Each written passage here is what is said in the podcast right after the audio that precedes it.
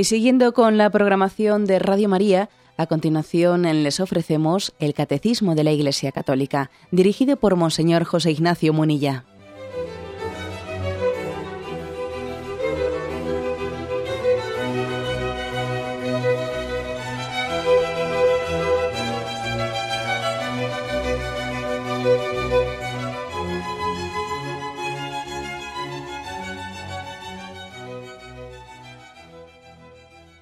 Cordial saludo a todos los oyentes de Radio María.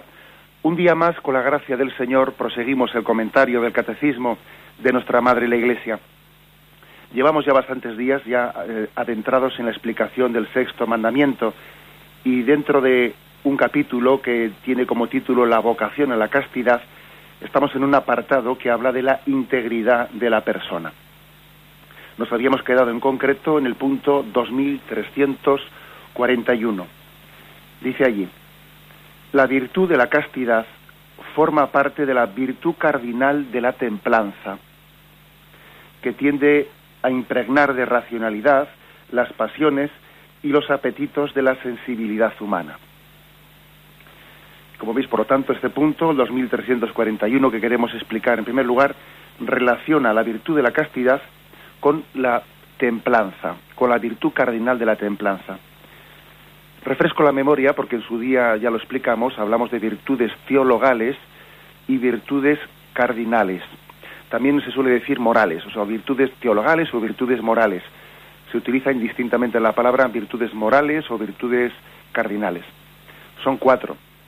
Prudencia, justicia, fortaleza y templanza. ¿eh? Por tanto, una de las cuatro virtudes cardinales o virtudes morales es la templanza. Y en su día, cuando en el catecismo las explicábamos, decíamos que se llaman cardinales porque son como el cardo, que eso es lo que significa el quicio, sobre el que gira la columna vertebral, sobre la que gira la virtud moral del hombre. De ahí vienen los cuatro puntos cardinales, eh, norte, sur, este y oeste. Esa es la raíz eh, etimológica de la palabra. Es decir, es como la columna vertebral. Si algún día eh, pues podéis, tenéis el don de, poder visitar eh, Jerusalén, veréis que Jerusalén tiene una calle central que se llama el Cardo Máximo, es decir, la columna central, de ahí viene lo de cardinal. ¿eh? Las cuatro virtudes cardinales, por lo tanto, son como el norte, sur, este y oeste de nuestra vida moral.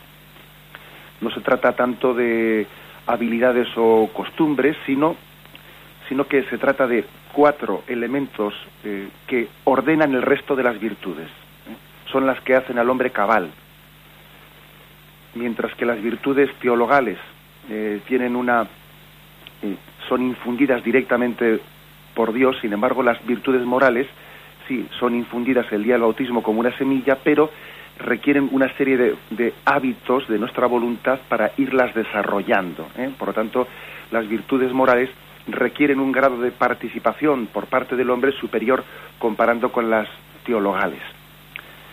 Bueno, pues estas cuatro virtudes son como, dice Santo Tomás de Aquino en la Suma Teológica, son como el remedio a las cuatro heridas que se, se produjo en, en, el hombre fruto del pecado original. Así lo explica Santo Tomás de Aquino. Son prudencia, justicia, fortaleza, templanza, los cuatro remedios a las cuatro heridas producidas. ¿Cómo lo explica él? Pues de la siguiente manera. El pecado original produjo una herida en el entendimiento, en la razón, oscureció la razón. Y por eso una virtud cardinal es un remedio, es la prudencia. La prudencia nos va iluminando con el esfuerzo del hombre que, que está concurriendo con la gracia de Dios, la prudencia nos va iluminando esa dificultad que tenemos de conocer eh, y distinguir el bien del mal, la verdad y la mentira. O sea que contra la herida que el pecado hizo a la razón está la virtud cardinal de la prudencia.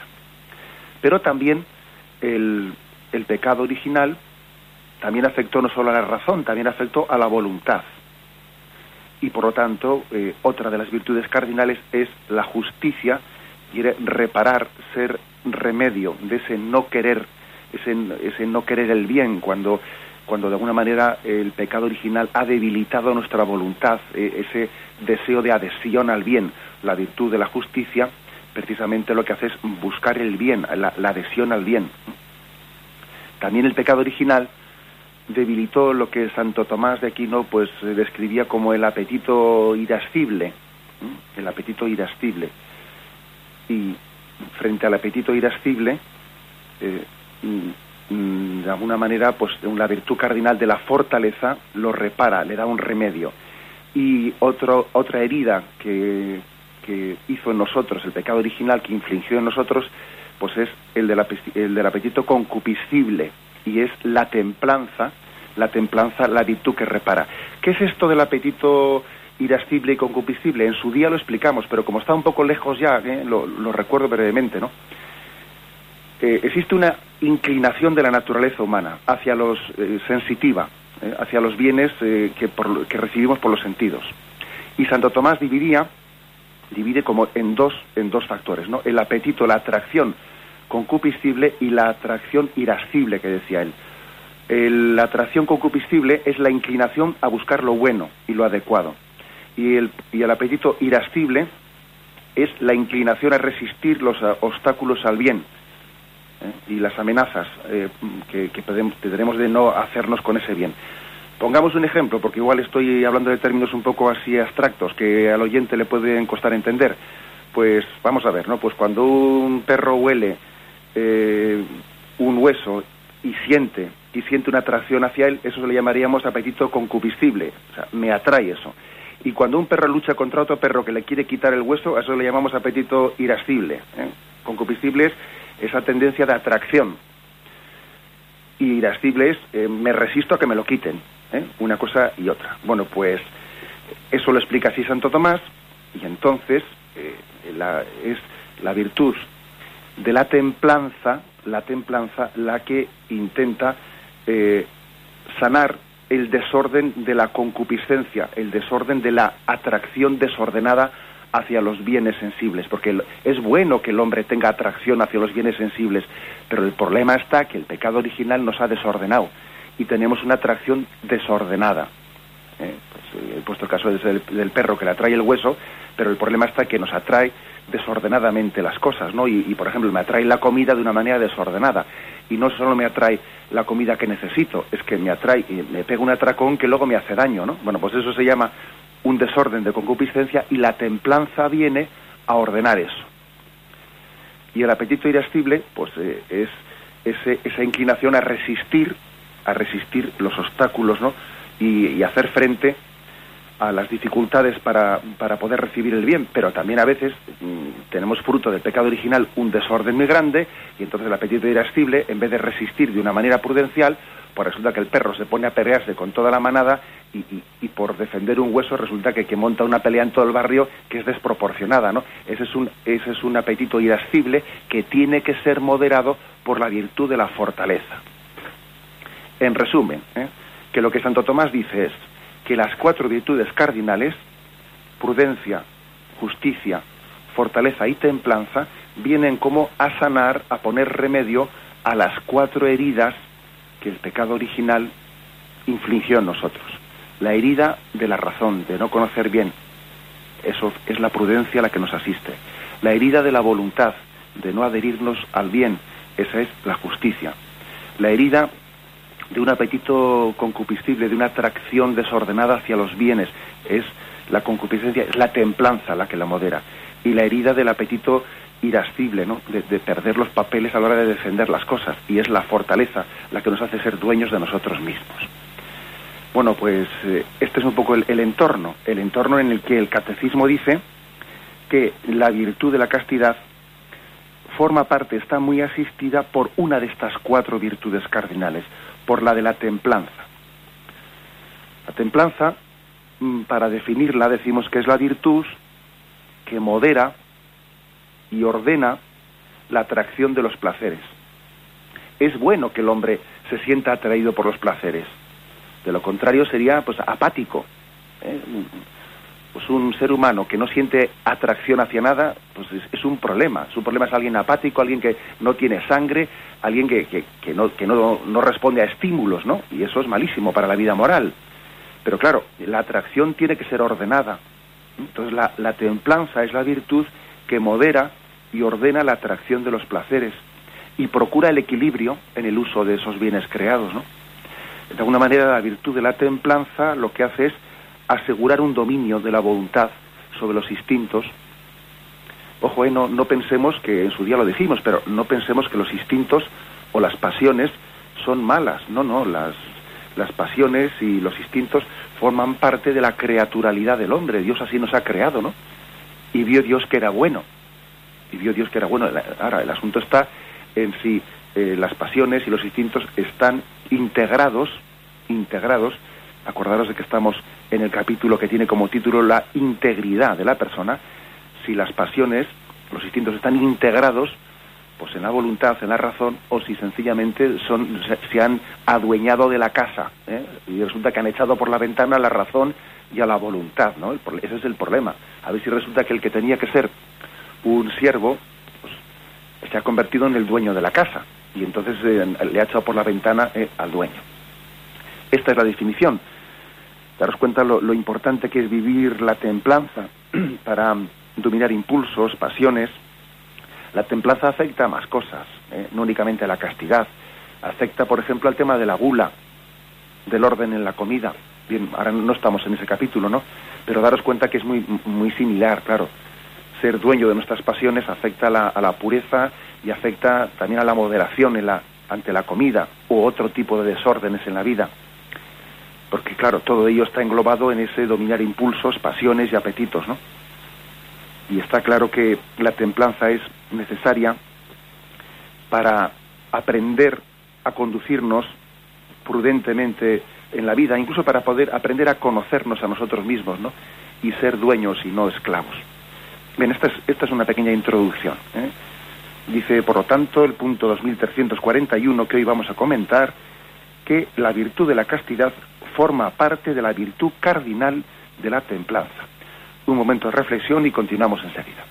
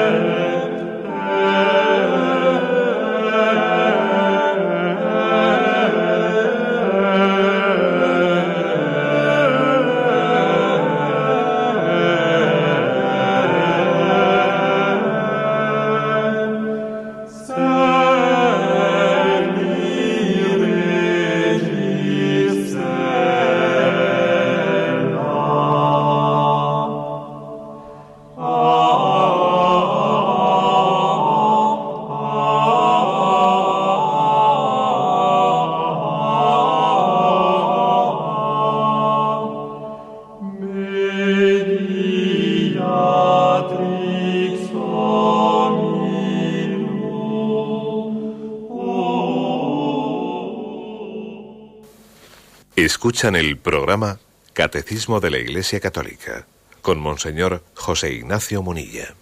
Continuamos con la explicación del punto 2341, un punto que relaciona la virtud de la castidad con una virtud cardinal de la templanza, virtud cardinal o virtud moral, decíamos en la intervención anterior. anterior. Cuatro son las virtudes morales o cardinales, prudencia, justicia, fortaleza, templanza. La virtud, la templanza es la que modera y ordena la atracción de los placeres. Bueno, vamos a hablar un poco de la virtud de la templanza, referida especialmente a la castidad. Eh, nos interesa mucho fomentar la virtud de la templanza, interesa mucho. En primer lugar, porque fomentar esta virtud eh, nos ayuda a que, eh, a que vivamos lo que somos. Somos seres racionales. Precisamente lo que caracteriza al hombre y lo que le hace esencialmente diferente al animal es que es un ser racional, que tiene la capacidad de ordenar sus pasiones. Por lo tanto, vivir racionalmente eh, pues exige eh, la virtud de la templanza. Hay un orden dentro de nosotros. El orden es que eh, la razón es la que ordena la voluntad, la voluntad es la que ordena las pasiones. Cuando no tenemos la virtud de la templanza ocurre al revés son las pasiones las que se adueñan de la voluntad y la voluntad la que se, adueña de la razón. Es darle la vuelta al calcetín. ¿eh? Si el hombre racional, el hombre maduro, es aquel que tiene esa graduación, no esa jerarquía de la razón, es la que es la que hace entender a la voluntad que es bueno. ¿Qué es lo que quiero? Lo que mi razón entiende que es bueno que quiera. ¿Y cuáles son mis apetencias? Aquellas a las que la voluntad me educa. Eh, me educa Sin embargo, el hombre inmaduro le ocurre al revés. ¿Qué es lo que quiero? Lo que me apetece. ¿Y qué es lo que pienso? Lo que quiero. resulta que es, exactamente al revés. el calcetín le damos la vuelta y entonces, ¿qué es lo que quiero? Lo que me apetece. Las pasiones se, han adueñado de la voluntad. ¿Y qué es lo que pienso? Lo que quiero. La voluntad se ha adueñado después de la, de la razón. Por eso, para que el hombre el hombre sea verdaderamente maduro y racional, para que el hombre viva conforme a su ser, a su ser racional, debe de practicar, poner en práctica la virtud de la templanza. Si no, nos encontramos con la gran paradoja que el hombre, el que es el rey de la creación, vive no como rey, sino como esclavo. Y eso es una contradicción. Dios nos ha creado para que seamos reyes, para que seamos señores, no esclavos. Segundo lugar, es eh, por lo tanto muy ligado a lo anterior. Es importantísimo fomentar la virtud de la templanza porque eh, es eh, el, precio exigido también para la libertad. La libertad tiene un precio, que es la templanza. Y no se puede ser libre sin, sin vivir esta virtud.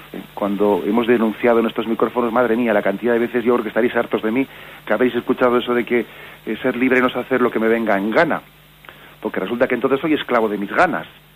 Sí, así, de claro, ¿no? Hago lo que me da la gana. Bueno, pues fíjate qué dictadora puede llegar a ser la gana. La gana puede ser más dictadora. Eso sí que es una dictadura, ¿eh? no es dicta blanda, sino dictadura. ¿eh? Bueno, pues para que eso, para que eso no sea así, para que seamos libres, tenemos que ser templados, ¿no?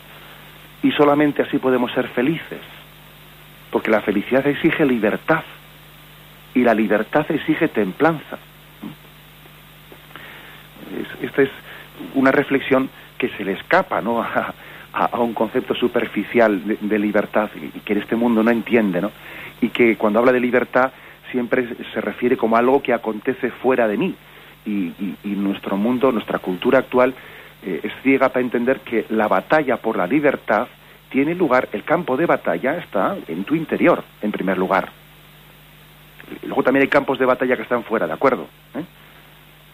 tenemos otros campos de batalla y pues muchos, ¿no? Pues por ejemplo la, la reivindicación de que los padres puedan tener libertad para educar a sus hijos, bueno, hay muchos campos de batalla, pero no nos olvidemos, eh, no echemos balones fuera, como se dice, ¿no?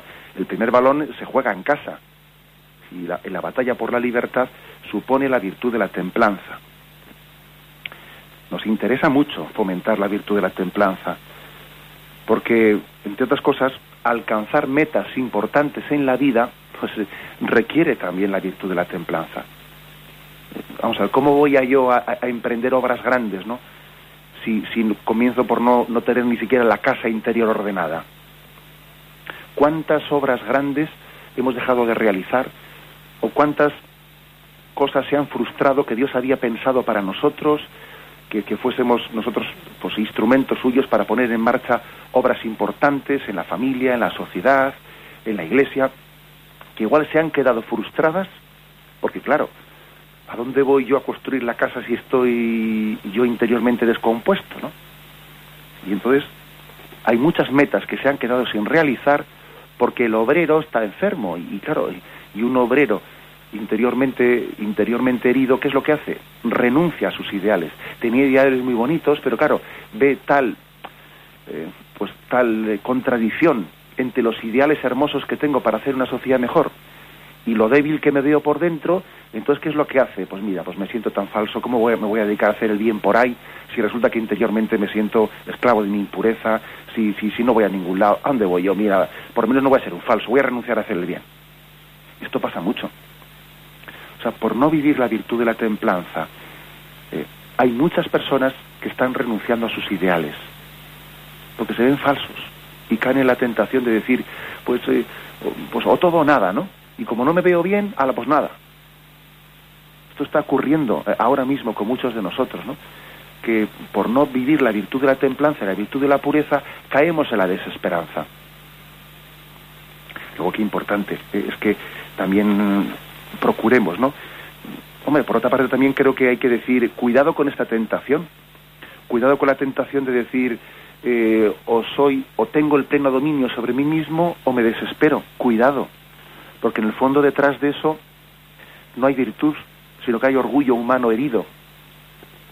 Recuerdo que ante la llamada de un oyente que manifestaba en una ocasión, pues, eh, su sufrimiento por, por la dificultad que tenía en vivir la virtud de la pureza, etcétera, etcétera, eh, le respondí, tenga usted cuidado de no caer en la tentación de pensar, mientras que no viva eh, la virtud de la pureza perfectamente, todo el resto de las cosas que haga son falsas, no sirven para nada, porque o esto lo hago bien o todo lo demás es falso. Cuidado con eso, cuidado con eso porque sí que también eso está escondiendo un orgullo herido, una, una vanidad, eh, un autoperfeccionismo y un, no contar con que, con que los caminos de Dios no son los nuestros. A nosotros nos toca luchar, nos toca entregarnos y luego Dios dirá, ¿eh? Dios dirá cuáles son sus prioridades.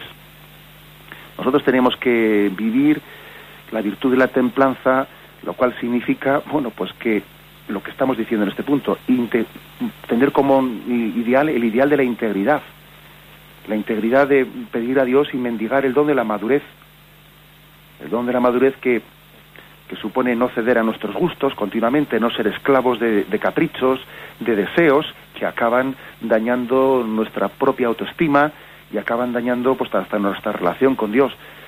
Tenemos que, me, tenemos que luchar por la virtud de la templanza porque en el fondo es tanto como ser congruente con nosotros mismos, ser congruentes y, y ser, como decíamos antes, racionales. ¿no?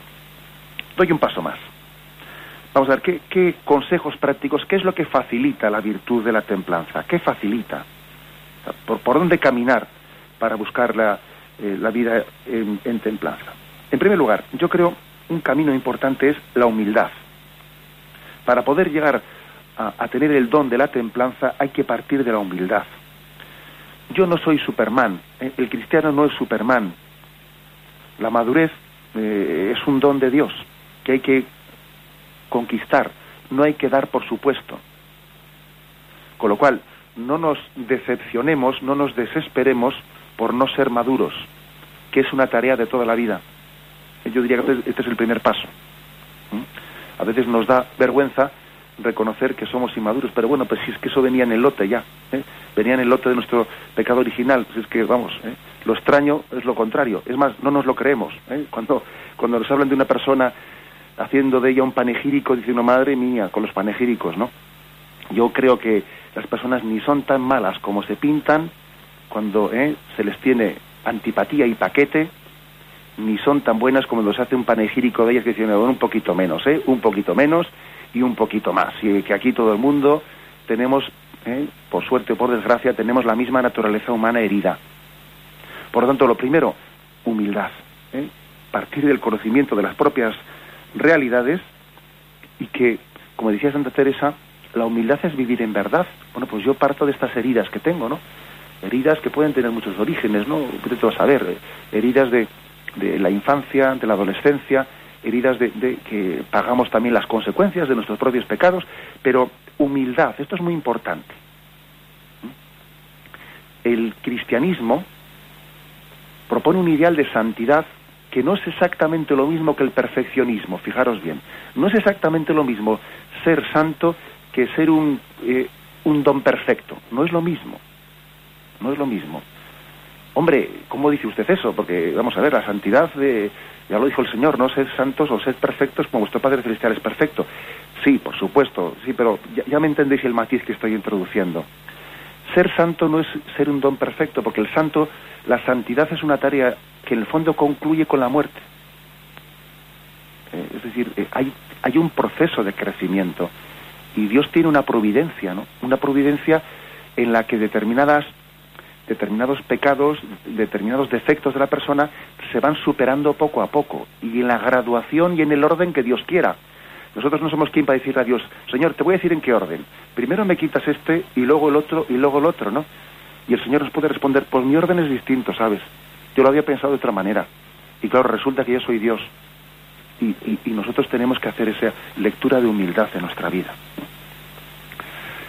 En segundo lugar, yo creo que otra cosa que facilita mucho la virtud de la, de la mm, templanza es la paciencia. Un poco ya lo, yo lo venía diciendo, la paciencia. Porque para, para llegar a conseguir, ¿no? Para llegar a recibir el don de la templanza en esa eh, tan necesaria para la, para la castidad, hay que tener paciencia, hay que no cansarse nunca de estar empezando siempre. Y suele haber tentaciones de decir, pero otra vez lo mismo, pero otra vez meto la pata en lo mismo pero si es que esto, esto ya da asco, ¿no? Entonces, esa es una tentación muy grande, ¿no? La, falta de paciencia y de perseverancia suele ser uno de los motivos por los cuales a veces nos quedamos sin vivir la virtud de la pureza o sin, sin conseguir la templanza para vivir la pureza. Uno quisiera pues eh, vencer inmediatamente sus debilidades, ¿no? Pero si al Señor tengo que ofrecerle durante X tiempo, eh, X tiempo, pues eh, una una debilidad que yo reiteradamente caigo, me levanto, caigo, me levanto, caigo, me levanto. Si al Señor ahora mismo no puedo ofrecerle triunfos, pero en vez de los triunfos le ofrezco una humildad paciente y perseverante, bendito sea Dios.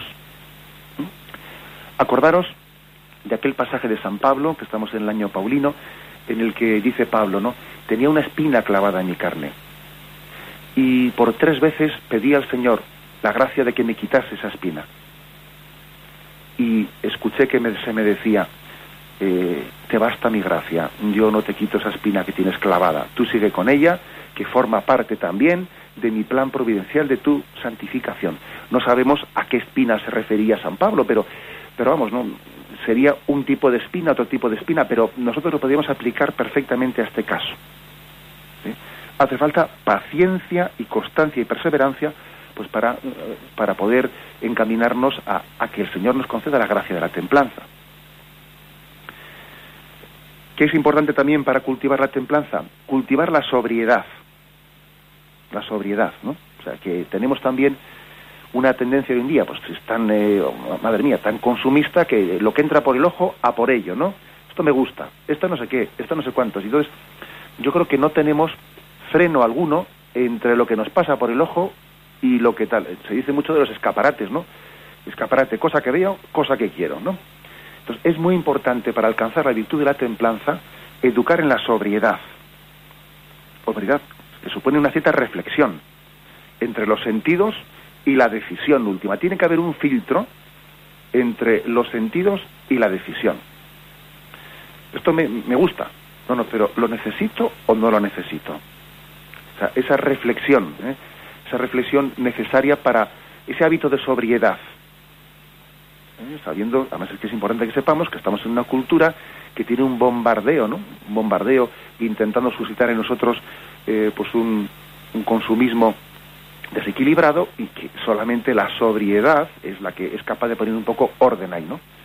Entre lo que me pasa por, la, ¿eh? por el ojo y la decisión tiene que haber filtros.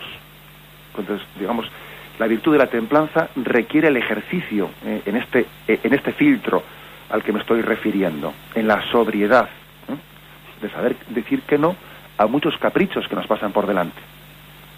El que no sabe decir que no, eh, además con cierta prontitud, pues es que será, será pues, un candidato también a tener pues, dificultad muy grande para vivir la virtud de la pureza. Y también creo que otra, eh, otro camino ¿no? importante eh, camino para poder conseguir la virtud de la templanza y de la pureza es el que valoremos la propia intimidad, el respetarnos a nosotros mismos, ¿no?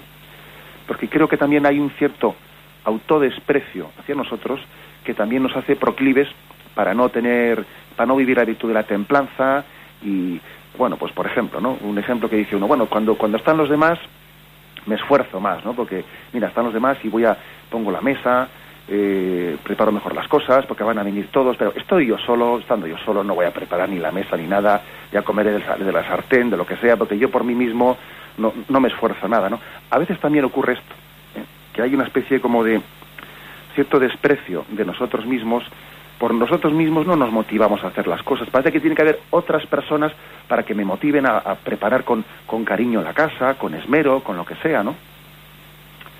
Esto es un detalle detalle importante. Para vivir la virtud de la templanza es importante que te tomes en serio tu propia vida, tu propia soledad.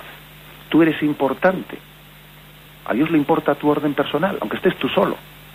A Dios le es lo mismo que te hayan venido a visitar doce o que estés tú solo en casa. La ilusión con la que haces las cosas no es que han venido unos cuantos a verte de fuera, es que te ve Dios, Dios es tu público.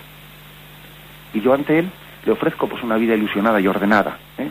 Como veis, pues es, importante este punto y, esta faceta. ¿eh? Tenemos un momento de reflexión y continuamos enseguida.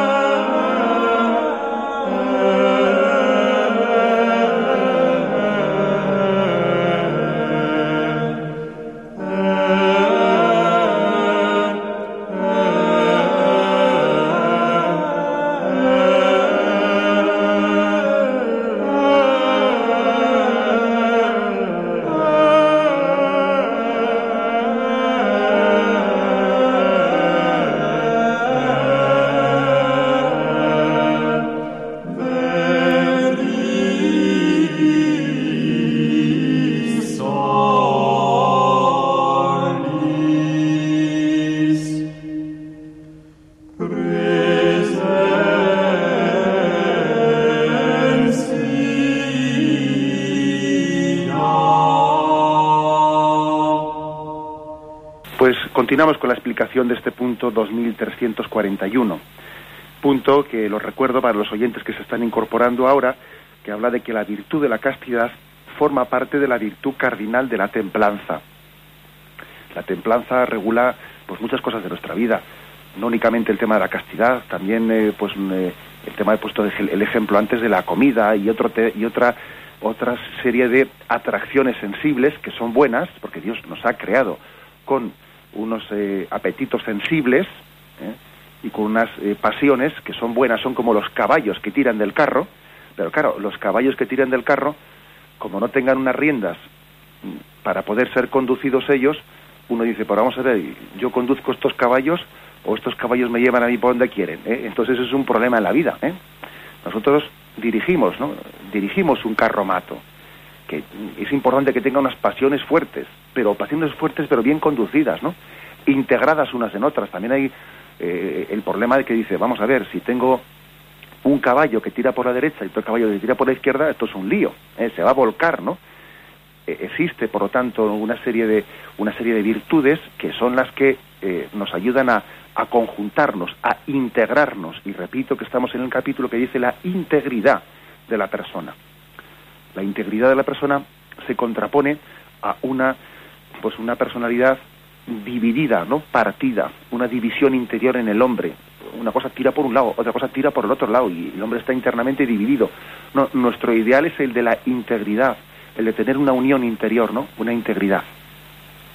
Bueno, pues estamos hablando de la virtud de la castidad y de la virtud de la templanza, que es la que no la que posibilita la castidad.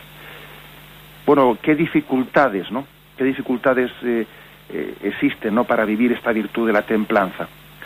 Bueno, pues las dificultades, la primera, pues el egoísmo, el egoísmo, ese planteamiento de vida que uno le hace a uno ser el centro de la, el centro de la creación, ¿no? El narcisismo, el narcisismo que es la autocontemplación, ¿no? eh, de esa, ese posicionamiento de la vida en el que uno mendiga que le hagan caso, ¿no? Que todo el mundo me, contemple, que todo el mundo estoy mendigando que me hagan, que me feliciten, que me no sé qué. Ese, ese egoísmo o narcisismo, pues es fatal, claro. Es fatal, tiene que ser superado. Creo que es una de las características más fuertes de nuestra cultura, ¿eh? Este narcisismo que creo que tiene muchas, desde el niño que está en la cuna, ¿eh?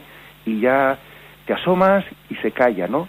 Te apartas de la cuna y se pone a llorar porque ya no le están mirando, ¿no? Bueno, pues eso, eso que es una cosa que a veces hemos hecho, nos hemos reído de ver eso a un niño, pero ojo, eso si no se educa, uno va creciendo, va creciendo y estamos toda la vida mendigando afectividad y que me hagan caso. Y hacemos muchas tonterías pues, pues eh, porque tenemos este narcisismo no superado, ¿no? Entonces es todo girar como si uno fuese el ombligo del mundo y también es un victimillas ¿eh? un victimillas de que siempre quejándose, ay, pobrecito de mí, y todo el mundo es de qué, y no sé cuántos. En el fondo es un planteamiento egocéntrico, totalmente narcisista, ¿no? Esto es, es una de las dificultades principales que está en el origen de poder vivir la virtud de la templanza. Fijaros que el Señor dijo en el Evangelio, el que no se olvide de sí mismo, el que no se niegue a sí mismo, es que esto es fundamental, salir de uno mismo, una, dificultad importante. La segunda, el desorden. El desorden. Bueno, pues esto, esto es importante, porque a veces tenemos paradojas muy grandes dentro de nosotros, que resulta que somos capaces de lo más y, y, nos tropezamos en lo más pequeño. Diciendo, pero vamos a ver, ¿esto, ¿esto cómo se explica, no? O sea, resulta que me pego un madrugón y por, y por dar de comer a mis hijos me levanto a las 5 de la madrugada para entrar a trabajar a las 6 en la fábrica y fíjate tú el sacrificio que hago y lo hago por mis hijos, porque si no fuese por ellos, oye, yo tendría otra manera de vivir más cómoda, ¿no? Pero luego resulta, resulta que habiendo eso hecho que es lo más, luego no tengo la capacidad, oye, de, privarme de, de, esos vinos que me tomo a la salida de la fábrica y que son unos vinos que me están haciendo daño y que están tocando un poco, ¿eh? pues pues, pues esa, ese dominio que tengo que tener, esa templanza de mí mismo, y que luego llego a casa, llego a casa y, y, por haber tomado dos vinos de más, monto allí el número, ¿no? Y estoy desagradable y pongo mal ambiente. ¿Y cómo es posible que haciéndolo más, que es ese sacrificio tan grande de, de tener ese trabajo tan duro, luego resulta que estoy, estoy en una bobada, en una bobada me estoy tropezando? Esto es bueno observarse esto. Es bueno que nos observemos porque tenemos unos unas contradicciones internas muy grandes, ¿no? Y, dice uno, Señor, eh, no, estaré yo eh, también de alguna manera no dando importancia a cosas pequeñas, pero que a veces el enemigo se nos mete por ahí. El enemigo te dice, no, si tú ya eres sacrificado, fíjate, si tú, fíjate todo lo que haces por tu familia, ¿no? Y entonces parece que te sientes ya justificado en ello y bajas, bajas la guardia en batallas que te parecen tonterías, te parecen insignificantes, pero son muy importantes. El hecho de que tú pues, pues tengas unas ciertas ligerezas con la impureza en conversaciones, en mirar por aquí, mirar por allá, y te permites esto y te permites lo otro, te permites eh, determinadas mm, pues miradas y o espectáculos o cosas o, películas. Eh, eh, ¿Esos son bobadas? No son bobadas. No son bobadas, están, están creando una contradicción muy grande en tu vida. O sea, resulta que eres generoso para ciertas cosas y luego resulta que nos estamos tropezando en algo que es una bobada, pero que está de alguna manera creando un desorden y una contradicción interna. ¿Mm? Luego, el la segunda dificultad importante, el desorden. El desorden, ¿no? Y no hay que permitirlo, que es una tentación. Creo que el desorden también, en gran parte, tiene como, como razón el desconocimiento. Un poco claro lo que yo estoy diciendo ahora, hay que desenmascarar estas cosas. ¿Y tú te has dado cuenta de esto? Esto es un contradictorio totalmente. O sea, que yo hago este esfuerzo y luego resulta que me estoy contradiciendo en esto. Hay que conocerlo, hay que desenmascararlo, ¿no? La tentación desenmascarada ya está medio vencida. Pero mientras que no la conozcas, es que te metes un gol en propia puerta y no te has dado cuenta. En tercer lugar, ¿no? En tercer lugar, pues creo que también hay una, em, una tentación de, de que uno cae en el, en el permisivismo por verse débil. Suele ser también esto, un poco ya lo he dicho antes, ¿no?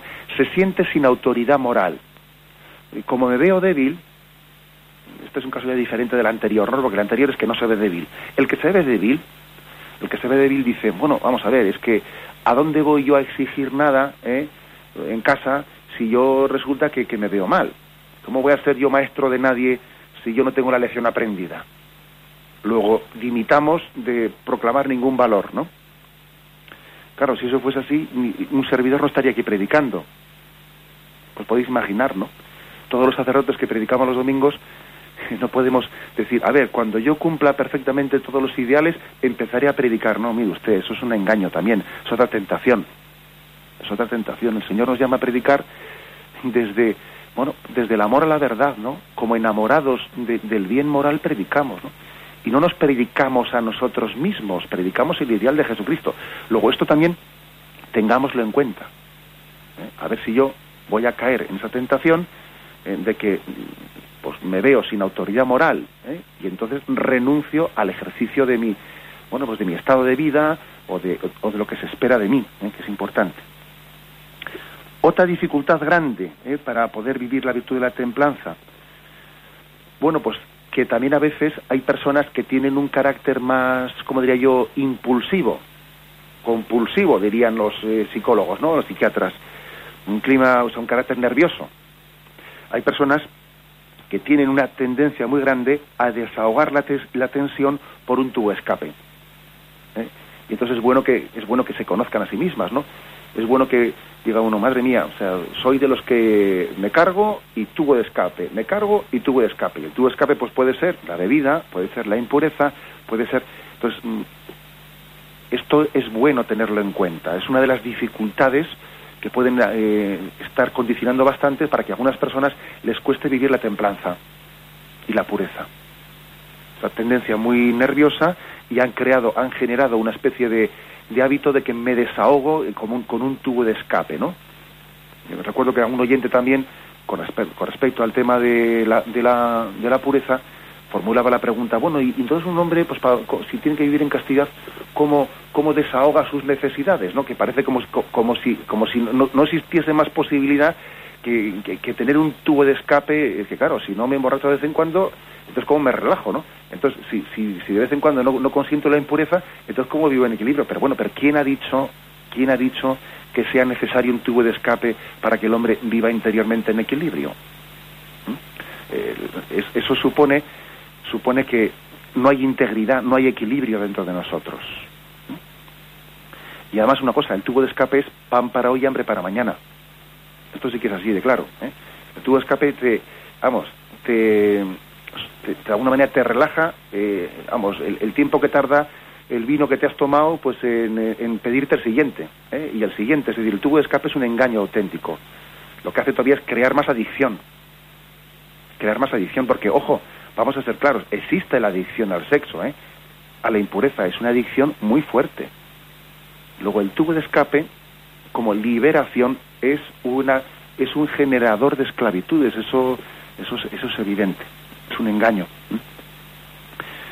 Bueno, pues otra otra dificultad, no muy mm, muy digamos mm, también incisiva en esta en este camino hacia la hacia la virtud de la templanza, pues es ni más ni menos eh, pues el de no buscar a Dios como el fin último de nuestra vida. Eh. Y quiero concluir con esto. Claro, cuando uno no tiene una, un ideal de belleza que persigue, le falta motivación para ser templado. Los cristianos tenemos una... Claro, la virtud de la templanza para nosotros no es, no es una especie de voluntarismo de tengo que ser dueño de mí mismo, tengo que ser dueño de mí mismo, ¿no? Como si eh, el motivo o el motor para nosotros fuese el autodominio, ¿no? Mire usted, eso no es así. Nosotros no tenemos el ideal del autodominio. Nosotros tenemos el ideal de dar gloria a Dios y de poder ser libres para amarle, Señor, yo quiero amarte sobre todas las cosas. Y para poder cumplir el primer mandamiento necesito ser templado, porque de lo contrario tengo una cierta incapacidad de poder amarte, que es lo principal en esta vida. Luego, esto es muy importante, si tenemos el ideal de amar a Dios, tendremos el estímulo para intentar ser templados. De lo contrario, dice, va, ¿para qué luchar, hombre? O incluso, si uno intenta la virtud de la templanza o de la castidad por autodominio, mira, casi prefería mejor que no fueses templado, ¿sabes? Porque porque para ser soberbio no merece la pena ser casto. Ya sé que es un poco fuerte lo que he dicho, pero yo creo que me, atrevo a suscribirlo. Mira, ¿eh? así de claro. Por eso no es lo mismo ser perfecto que ser santo, no es lo mismo. ¿eh? No es lo mismo. Nosotros las cosas las hacemos por amor a Dios. Y yo quiero ser templado y quiero ser casto no por tener un dominio de mí mismo, sino por dar gloria a Dios, ¿no? Y para poder amarle y recibir el amor suyo y de los demás. Y estos son, podríamos decir, un poco unas reflexiones, ¿no? En torno al punto 2341 en el que hoy nos hemos centrado. Pero queremos también eh, vuestra participación ¿eh? y podéis llamar como habitualmente hacemos para formular vuestras preguntas al teléfono 917 107 700. 917 107 700.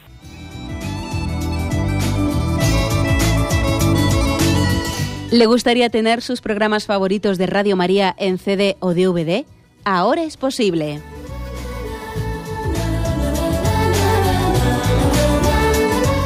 Le sugerimos que primero se informe en qué formato de audio lo puede escuchar en su equipo, DVD o CD, teniendo en cuenta que no todos los lectores de CD pueden reproducir el formato digital MP3 en el que enviamos nuestros programas. Y luego, si quiere en su casa esos programas que tanto le gustan, solo tiene que escribir una carta a Radio María, Paseo Lanceros 2, primera planta 28024, Madrid indicando si lo quiere en CD o DVD y cuántos programas. También le rogamos que escriba su nombre, dirección y no se olvide de facilitarnos un teléfono de contacto para cualquier duda que nos surja.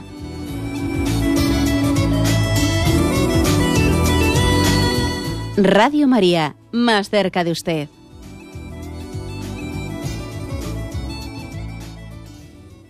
Escuchan el programa Catecismo de la Iglesia Católica con Monseñor José Ignacio Munilla. Sí, buenos días, ¿con quién hablamos?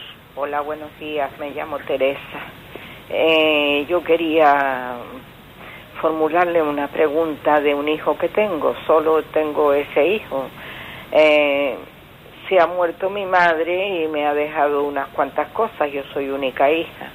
Entonces este hijo como que quería que yo mm, metiera esas cosas de mi madre en una sociedad de él. Y como no la he metido porque, bueno, pues yo tengo eh, 68 años y todavía me encuentro con fuerza para seguir llevando la misma labor que mi madre estaba haciendo, pues me he quedado con, ese, con esas cosas y después más tarde pasarán a él. Él es como que está enfadado conmigo por eso y yo quisiera que usted me aconsejara y me dijera, que, si he hecho mal o he hecho bien. Bueno, yo, fíjese, quizás no, no tengo el conocimiento detallado de las cosas y sería por mi parte demasiado pretencioso, pero yo creo que lo que está claro es que usted ha tomado una decisión y creo que su hijo tiene que superar esa visión egoísta y egocéntrica de, la existencia. Antes hemos hablado de ese narcisismo, ¿no? De que todo gire en torno a mí, tiene que ser a mi manera y a mi forma bueno, me parece que, que él tiene también que, recibir eh, ese concepto, ¿no? El concepto de, de que nosotros no podemos pretender que todas las personas bailen a nuestro alrededor conforme a nuestros caprichos. ¿eh? Y eso también se aplica a las herencias, ¿no? Pero también se aplica a las cosas. Y, su hijo, además, también lo, que, lo principal que debe de entender es que la, herencia más importante de la vida no es la económica, sino que es la herencia que recibimos de los valores. Entonces el hecho de que tenga ese rebote, ese rebote, pues igual es una ocasión para decirle, oye, que lo principal que aquí te queremos dar no son unos bienes económicos, sino eh, son unos valores de amor y, unos valores de educación moral que hemos querido transmitirte. ¿eh? O sea, es decir, no nos quedemos con la cáscara, siendo así que a ver si nos quedamos con la cáscara y rechazamos eh, el contenido, ¿no? Y, creo que esto es bueno decirlo siempre eh, a nuestros hijos cuando estamos hablando de herencias. La principal herencia no es la económica, ¿no? sino que es eh, los valores morales y espirituales que hemos querido transmitírselos. El hecho de que existan esos, esos, esos piques a veces son un signo de que nos estamos quedando con la cáscara de la herencia y no estamos cogiendo lo fundamental de esa herencia. ¿eh? Adelante, damos paso a un siguiente oyente. Buenos días. Buenos días, monseñor. Sí, escuchamos. Le llamo desde Madrid. Mi nombre es Miguel Ángel. y entonces, pues con relación a todo lo de la castidad y la templanza, pues eh, yo le diré pues que hace tiempo pues, tuve una gran vocación eh, y sentí una gran llamada del Señor y he vivido cosas importantes, estoy casado y en estos momentos pues eh, estoy viviendo momentos pues evidentemente de impureza y concretamente pues pues pecando contra el sacramento del matrimonio.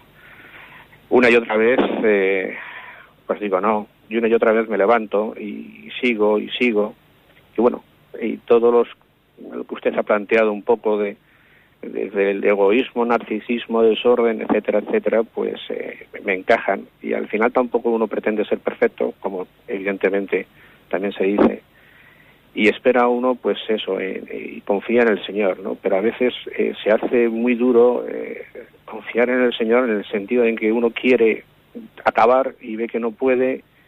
Y yo no sé si al final se trata mucho más no tanto de, tener cierto orden, sino mucho más eh, el, llegar a comprender la gracia del Señor y entonces amarle al Señor precisamente por esa gran gracia que nos da de que nos permita a Él mismo amarnos y nosotros amarles a Él. En fin, que en el tema de la templanza, pues estoy bastante necesitado de que el Señor me, dé algún don y De acuerdo, pues la verdad es que yo, como siempre me, escuchan los oyentes, que ya dirán que me repito, ¿eh?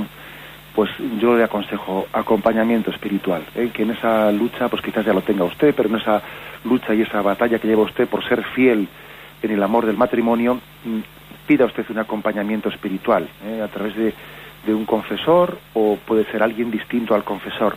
Pero al mismo tiempo también le digo que yo creo que esa batalla tiene que tener distintos frentes. La lucha por la templanza, pero como decía también antes, también tiene que haber el estímulo el estímulo, usted vive en el matrimonio y creo que es muy importante que eh, redescubra eh, y que vuelva al amor primero en el matrimonio. Eh, también si el estímulo del amor matrimonial es muy fuerte y es muy ilusionado, es mucho más difícil caer en tentaciones contra, contra ese, esa pureza en el amor matrimonial. Téngalo en cuenta. Se trata de ser fiel al proyecto de Dios en usted, que usted tenga un autodominio. Bien, también fiel al amor de Dios por encima de todo, por supuesto, pero también responder a la vocación, al amor que Dios le ha dado con una esposa concreta, de la cual usted está llamado a estar muy enamorado. Luego también aquí hay que decirle que usted debe enamorarse del Señor y que debe de enamorarse mucho de su esposa. Usted, usted dirá, ya estoy enamorado de ella, más, ¿eh? porque a veces también el enemigo, Satanás, eh, nos va bajando el ideal primero y también igual el amor el matrimonio tiene que ser reconquistado día a día, ¿no? Tenemos que, que redescubrir al esposo, a la esposa y hacer de ella una tarea tan ilusionante que nos lleve a olvidarnos de nosotros mismos. Ese narcisismo de que usted decía que, que le cuesta desprenderse de él, un gran instrumento que usted tiene para superar el narcisismo es el matrimonio, que supone un amor que es donde usted y usted se olvida de sí mismo al darse, ¿no? Entonces también eh, hay que luchar en tres batallas, ¿no? Ascética para, ser para dominarse de usted mismo. Mística, que es unión con Dios. Y al mismo tiempo vocación matrimonial estimulante para poder vivir la virtud de la pureza. Damos paso a un siguiente oyente. Buenos días. Mire, cuando usted dice hay que enamorarse mm, continuamente, pero si hay personas, por ejemplo, que dicen ya he llegado al desenamoramiento, ya he llegado al desamor. Por tanto, se ven justificados si han encontrado otra persona que les produce y les motiva ese enamoramiento y ese querer o esa ilusión, pues entonces dicen tengo que ser íntegro con lo que siento, con lo que con lo que me ha ocurrido y entonces ser coherente y cortar con una situación de matrimonio eh, que ya no me satisface con una nueva situación que me satisface en estos sentimientos de enamoramiento y de ilusión que ya me han desaparecido ante esa respuesta que está tan, tan en boga, ¿qué nos diría usted, monseñor? Bueno, pues la verdad es que yo le diría que el que no se justifica es porque no quiere, como decía el otro, Es que dice el refrán que el que no vive como piensa acaba pensando como vive, y es que eso suele ser así. ¿eh? Es decir, la capacidad de autojustificarnos, incluso diciendo que tengo que ser sincero conmigo mismo, ya, muy bien. Es como aquel que dice, ¿no? O sea, eh, resulta que le llamamos sinceridad a, a nuestras pasiones eh, permitir que sean las que sean dueñas de la casa. Bueno, si eso le llamas tu sinceridad, llámalo como quieras, pero eh, en el fondo eso, eso es darle carta de ciudadanía a las tentaciones de las que eres objeto. Les das carta de ciudadanía y entonces resulta que te lo justificas. Porque generalmente la tentación comienza afectando a la voluntad, pero cuando no es rechazada acaba afectando a la razón. Eso suele ser así. Por eso ya lo peor es la autojustificación. Primero, primero debilita la voluntad y luego corrompe a la razón. Y luego ya lo último suele ser reivindica el pecado como un derecho del hombre. ¿eh? Eso ya es, lo que estamos viendo en nuestra sociedad. ¿no? Al final es reivindicamos el, como un derecho del hombre pues el aborto, el divorcio y el no sé qué, y la eutanasia, ¿no? Ya es el colmo. Primero hemos debilitado la voluntad, luego eso corrompe la razón y al final ya pretendemos imponérselo a los demás como un ideal, un ideal democrático, que ya hemos terminado por concluir el ciclo, ¿no? Luego yo le diría, y tampoco nos olvide usted de lo, de lo que dice la Sagrada Escritura, porque eso lo hará una parte, pero hay otra parte en el matrimonio. Y en la otra parte del matrimonio hay que recordarle lo que dice el Señor, ¿no? Aunque tú permanezcas infiel, yo siempre seré fiel, porque no puedo negarme a mí mismo. Eso, eso también hay que decirlo, ¿no? Que podrá ser que en el matrimonio alguien peque, pero eh, ese pecado, en vez de ocurrir como ocurre a veces, ¿no? Que, pues mira, yo despechado, si a mí me han sido infiel, pues ahora yo me siento me siento con, con la autoridad o me siento con la eh, pues con el derecho a también yo serlo, ¿no? Porque además yo como he sido víctima, como he sido víctima yo ahora a reproducirlo, pues no, no, eso no es así. Aunque vosotros seáis infieles, yo siempre seré fiel, porque no puedo negarme a mí mismo. Luego también no únicamente escandalizarnos no por el pecado pues de un esposo o una esposa, sino también escuchar en esa situación por parte, por la otra parte, la llamada a la fidelidad de Dios, que son situaciones en las que comprendemos a Dios. ¿Qué sentirá Dios cuando Él permanece fiel a pesar de nuestras infidelidades? Es una ocasión de entender el corazón de Dios. Tenemos el tiempo cumplido. Me despido con la bendición de Dios Todopoderoso, Padre, Hijo y Espíritu Santo. Alabado sea Jesucristo.